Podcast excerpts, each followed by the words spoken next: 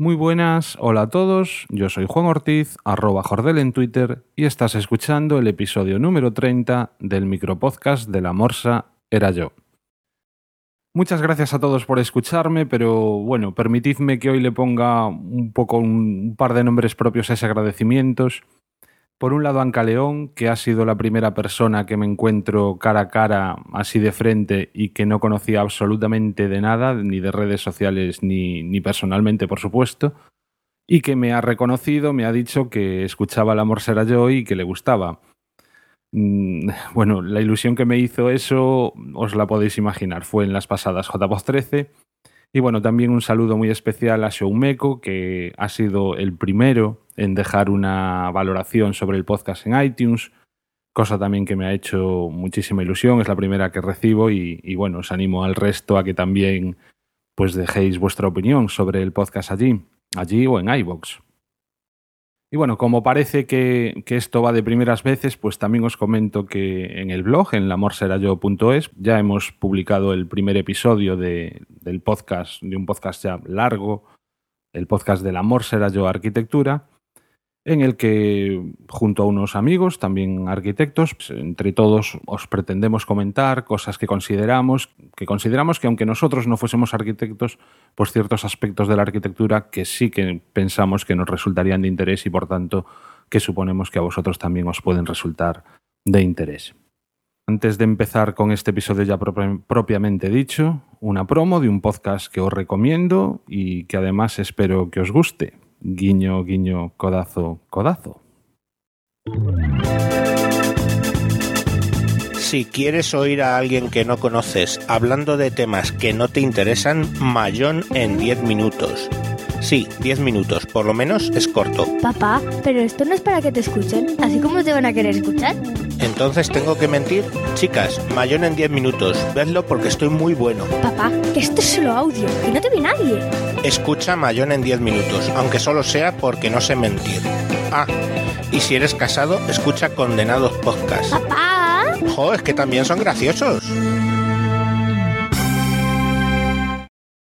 Os hacía la broma del guiño, guiño, codazo, codazo respecto a la promo de antes, porque mm, no sé si os habéis fijado que justo antes dije que, os, que esperaba que os gustase. Y es que de gustos, o más bien de la expresión que tanto utilizamos muchas veces de me gusta o no me gusta, es precisamente de lo que os querría hablar hoy.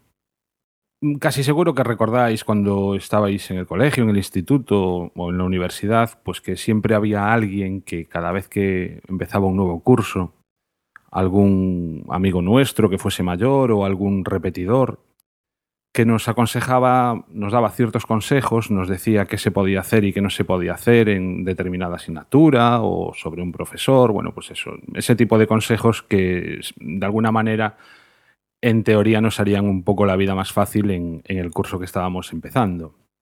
Yo recuerdo que justo cuando empecé arquitectura, uno de los primeros consejos que me dieron fue que nunca, y además, o sea, absolutamente bajo ninguna circunstancia, y en cualquier asignatura, o sea, en ninguna asignatura, cada vez que me preguntasen mi opinión sobre algo, contestase con un me gusta o con un no me gusta. Si encima la asignatura en cuestión se trataba de proyectos en la que normalmente pues tú tenías que defender la propuesta que habías hecho sobre lo que te hubiesen mandado realizar en el ejercicio que se tratase. Como te preguntasen, pues yo qué sé, pues por la forma, que sí, por qué es cuadrado, rectangular, o no sé, yo qué sé, por, qué has puesto la escalera así, por qué es de dos tramos, por qué es de uno, o por qué la entrada es tan ancha o tan estrecha. En ese momento, como comentases, o sea, como contestases que porque te gustaba, la habías cagado, pero bien. Te podía caer la del pulpo allí mismo y delante de todo el mundo un poco no sé si fue pues por eh, acostumbrarme a erradicar de mi vocabulario allí en, en, la universidad este tipo de expresiones, fue algo que intenté mantener ya no solo en ese ámbito, sino cada vez que me preguntaban o cada vez que tenía que dar mi opinión sobre absolutamente cualquier cosa, ya digo. Y claro, es que realmente si nos paramos a pensarlo, cada vez que decimos que algo nos gusta o que algo no nos gusta, realmente lo que estamos haciendo es emitir un juicio, al menos la mayoría de las veces. Y reconozcamos lo que para tratarse de un juicio se trata de un juicio algo muy primario, muy, muy vago, ¿no? Es, eh, es como una opinión muy, muy superficial. Y la verdad, pues que no mola. Está claro que prescindir del me gusta en, en nuestro vocabulario habitual es complicado. La mayoría de las veces porque lo que en realidad nos está exigiendo es examinar eh, el por qué, cuáles son los aspectos que nos agradan o que nos desagradan precisamente de lo que estamos mm, opinando. Cuando se trata de una materia, de algo que, controlamos, de lo que sabemos algo, nos resulta más fácil. Y de hecho, cuando se trata en esas ocasiones, pues solemos incluso prescindir ya precisamente de ese tipo de expresiones y damos unos juicios de valor más fundados. Pero cuando se trata de algo de lo que no tenemos ni idea, de un tema, pues eso, que no controlamos para nada, a todos nos fastidia tener que realizar un, un, esfuerzo, un esfuerzo en pararse un momento, en intentar comprender cuáles son los motivos que puede haber para que lo que sea sea de la manera que es, y, e incluso un, un mayor esfuerzo aún intentar ver o comprender qué cosas cambiaríamos para que lo que fuese realmente nos llegase a gustar en el caso de que no nos guste. Y ya digo, esto se puede aplicar a cualquier cosa. Yo qué sé, a una comida. Eh, ¿Por qué nos gusta una comida? ¿Por qué decimos que nos gusta o por qué no? Pues será pues porque tiene un aroma como sea, una textura, un olor, por algo. Siempre habrá algo que, que haga que nos resulte agradable o algo que haga que, que, nos desagrade, que prefiramos comer otra cosa.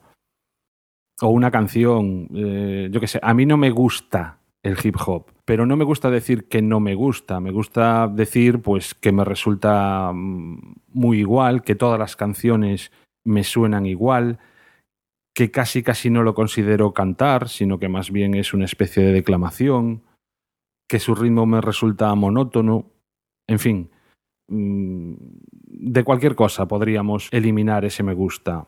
Mm, ¿Por qué nos gusta o por qué no nos gusta un teléfono móvil, un sistema operativo, una lavadora, un podcast, lo que sea? Siempre habrá unas, razones.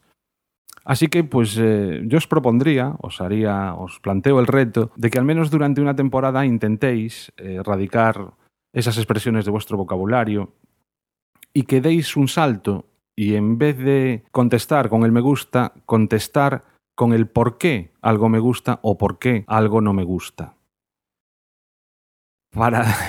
Para, empezar suavecito, pues os diría que en vez de. O sea, que utilizaseis directamente sinónimos. Parece que puede ser lo mismo, pero en el momento en que empleamos sinónimos, de alguna manera empezamos a matizar ese juicio que estamos dando.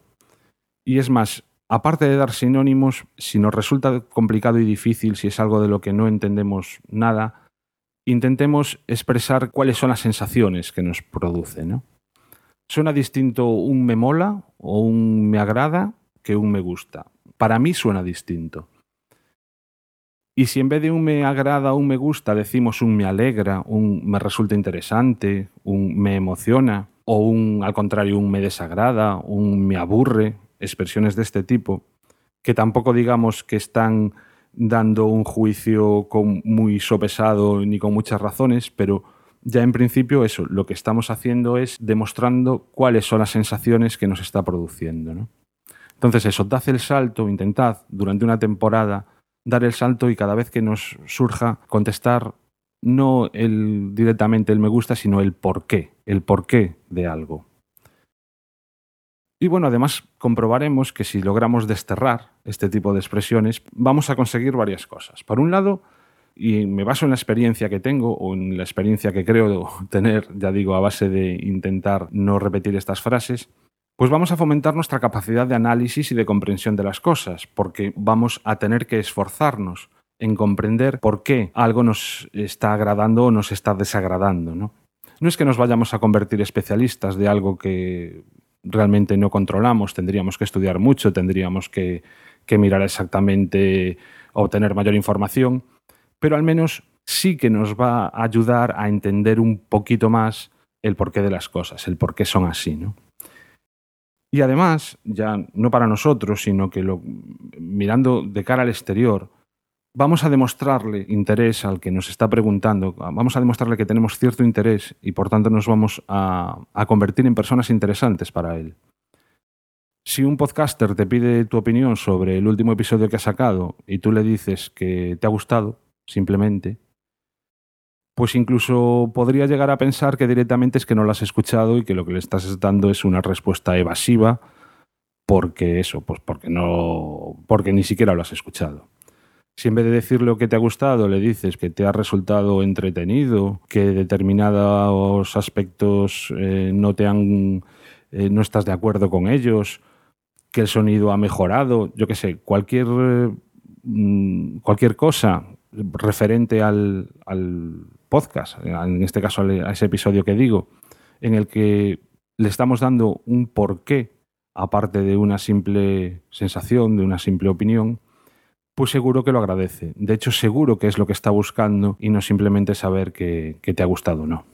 Bueno, basta ya de rollos. En definitiva, considero que está bien esto del me gusta y no me gusta para Facebook o en Twitter cuando solo tenemos 140 caracteres para expresarnos pues puede ser una coletilla buena. Bueno, a mí incluso, yo es que hasta prefiero el más uno de Google que, el, que esto del me gusta o no me gusta. Para mí suena distinto el más uno.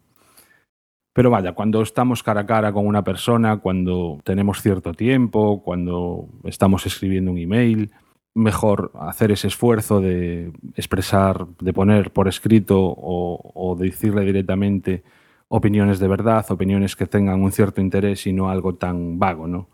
Como puede ser esto del me gusta o no me gusta. Venga, nada más. Muchísimas gracias por escucharme. Sabéis que me podéis encontrar en el blog lamorserayo.es, en Twitter arroba lamorserayo o por correo electrónico lamorserayo arroba gmail.com que espero que os haya resultado entretenido este episodio y que nos vemos o nos escuchamos o me escucháis en el próximo. Venga, muchas gracias. Hasta luego. Adiós.